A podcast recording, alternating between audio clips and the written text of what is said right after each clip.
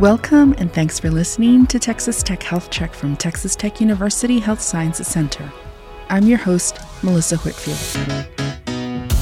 We want you to get healthy and stay healthy with help from evidence-based advice from our physicians, healthcare providers, and researchers. People who have a healthy lung capacity can send oxygen around their body faster, but unhealthy lungs can slow us down or even make it difficult for us to talk. Smoking and vaping are two of those things that some of us do, which leads to unhealthy lungs. The Great American Smokeout this year is November eighteenth, but you don't have to wait until then to stop smoking. Your lungs and those of your loved ones will thank you. Here to talk to us more about healthy lungs and lung health is Texas Tech Physicians Pulmonologist and T T U H S C Associate Professor, Doctor Ebtisam Islam.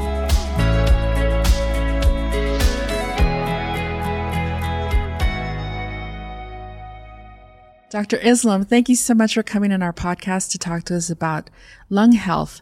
Can you tell us about yourself, your expertise, and what you do at the Health Sciences Center? Yes, thank you so much for having me. I really appreciate being here. My name is Ebtisam Islam. I'm an M D, P H D. I am a pulmonary critical care physician here at the Health Sciences Center. I am also Associate Dean of Clinical Medicine, Associate Program Director of the Fellowship for the Pulmonary Critical Care Fellows, and Co-Clerkship Director for the third-year medical students. But predominantly what I'm doing is I'm in the I C U intensive care unit, uh, taking care of COVID patients and critically ill patients, as well as pulmonology lung issues that we see in the hospital. Well, again, thank you so much for coming on our podcast. Can you tell us, what do our lungs do for us? Right. So the easy answer is they help us breathe, right? So it helps us every day. We're breathing. We don't realize that we're doing it. But the bigger picture, or the smaller kind of details, are is what our lungs do in that process of breathing is that we are taking air from the outside, and that air is going through our lungs, being processed. And what our lungs are doing is it's taking the oxygen to feed it into our bloodstream, and exchange for the oxygen, kind of like a, you know, deal that's going on here in the lungs, is it's releasing this the carbon dioxide or other gases that we are releasing. So we're taking the oxygen and releasing other gases that may be toxic to our body. So that's predominantly what the lungs are doing. How do poor lungs affect our health? So again, poor lungs affect your health by breathing. You know, you can have low oxygen levels. It can make you feel very fatigued, very tired. I can't do as much as I used to do. So I always find it interesting when we focus on one organ, because one organ affects the whole body. And that goes for all of our or- organs in our body. And so definitely the lungs, you will feel, you know, if you feel that something's not right, or you're feeling more short of breath, definitely takes an effect on the entire body. You can have low oxygen levels, and so that can affect the brain, affect the heart. And so it's a very systemic kind of issue that you can have when your lungs are not being healthy. What then causes unhealthy lungs? So, so many things can cause unhealthy lungs. The first answer, the biggest answer, is smoking. Um, and pretty much anything you inhale can definitely cause unhealthy lungs. I think a lot of people don't realize air pollution and what you're kind of breathing outside every day. If there's a lot of pollution around you, a lot of jobs may have associated lung because they're dealing with dirt or silica or other things that you're inhaling. So anything that you inhale, vaping, um, definitely. So anything you're inhaling can affect the lungs, with smoking kind of being the most obvious kind of uh, factor that can hurt the lungs.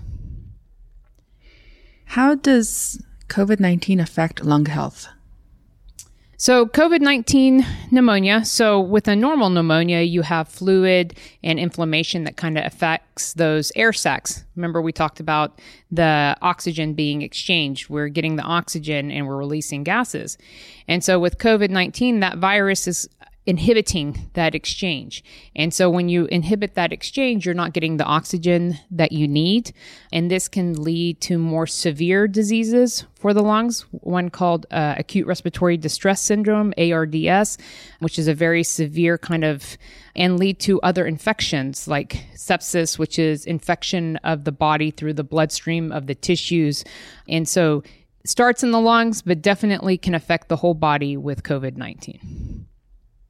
Do other diseases uh, impact lung health? Oh, absolutely.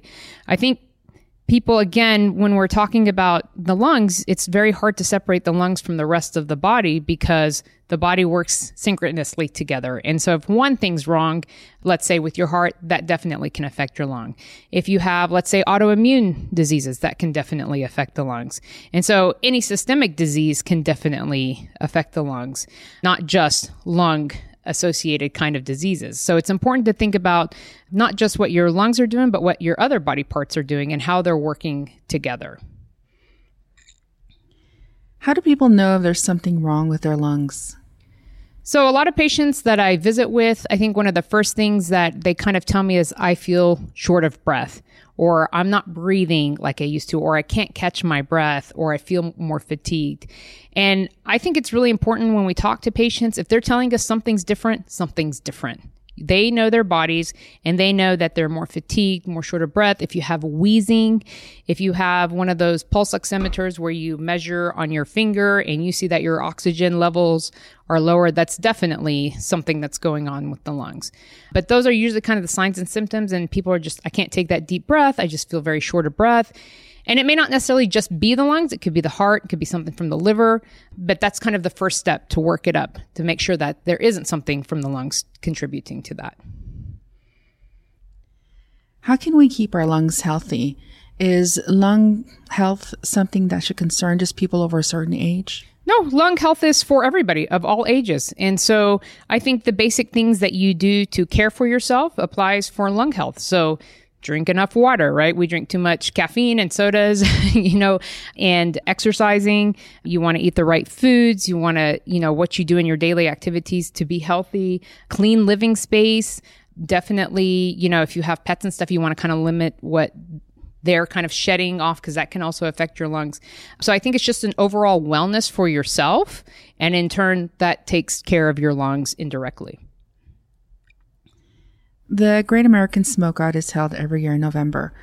Do lungs have the ability to recover if a smoker quits smoking? And what about a non-smoker who is around smokers? So yes, the lungs do have the ability to recover if a smoker quits smoking. It takes a little bit of time, right? If you've been smoking forty years, they're not going to recover in a day or two or a couple of months. The recovery is also very dependent on that certain patient. And what's amazing is that, you know, if you quit smoking, not only do your lungs have the ability to recover, you're, you have decreased risk of heart attack, which smoking puts you at increased risk for. You also have decreased risk for cancers years out. Um, you also have decreased risk for strokes a few years out too. So quitting smoking not only helps your lungs recover, but it helps your kind of whole body recover from the risk that you're putting it at with smoking. For those that or non-smokers who are exposed to smoking, um, yes, they probably get some certain level of exposure, not as extreme as um, those that are actually smoking. And yes, if they were to avoid being around those smokers, they would recover as well. Is there anything else you'd like to add?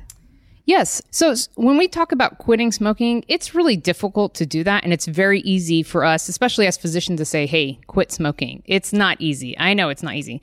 The average smoker fails six to eight times before they actually quit smoking.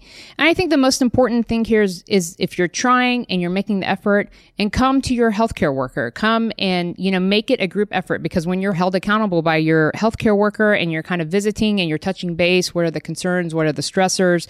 We also have counselors. This makes the process a lot easier. And don't give up. Don't feel like, oh, I didn't make it that first time and that's it. I'm not going to be able to do it. No, don't. It's very, very hard. And so I always just ask my patients, just give it your best shot. We'll work together. Cold turkey is the best way to go, but that's not for everybody. You have to do what works for you. And, you know, we're here to help you try to quit smoking, as difficult as it may be. Um, but there's a lot of support for that, and you don't have to do it alone. Well, thank you for coming on our podcast. Thank you so much. I appreciate it. Thanks for listening to Texas Tech Health Check. Make sure you subscribe or follow wherever you listen to podcasts so you won't miss the next episode. This information is not intended to be a substitute for professional medical advice. Always seek immediate medical advice from your physician or your healthcare provider for questions regarding your health or medical condition.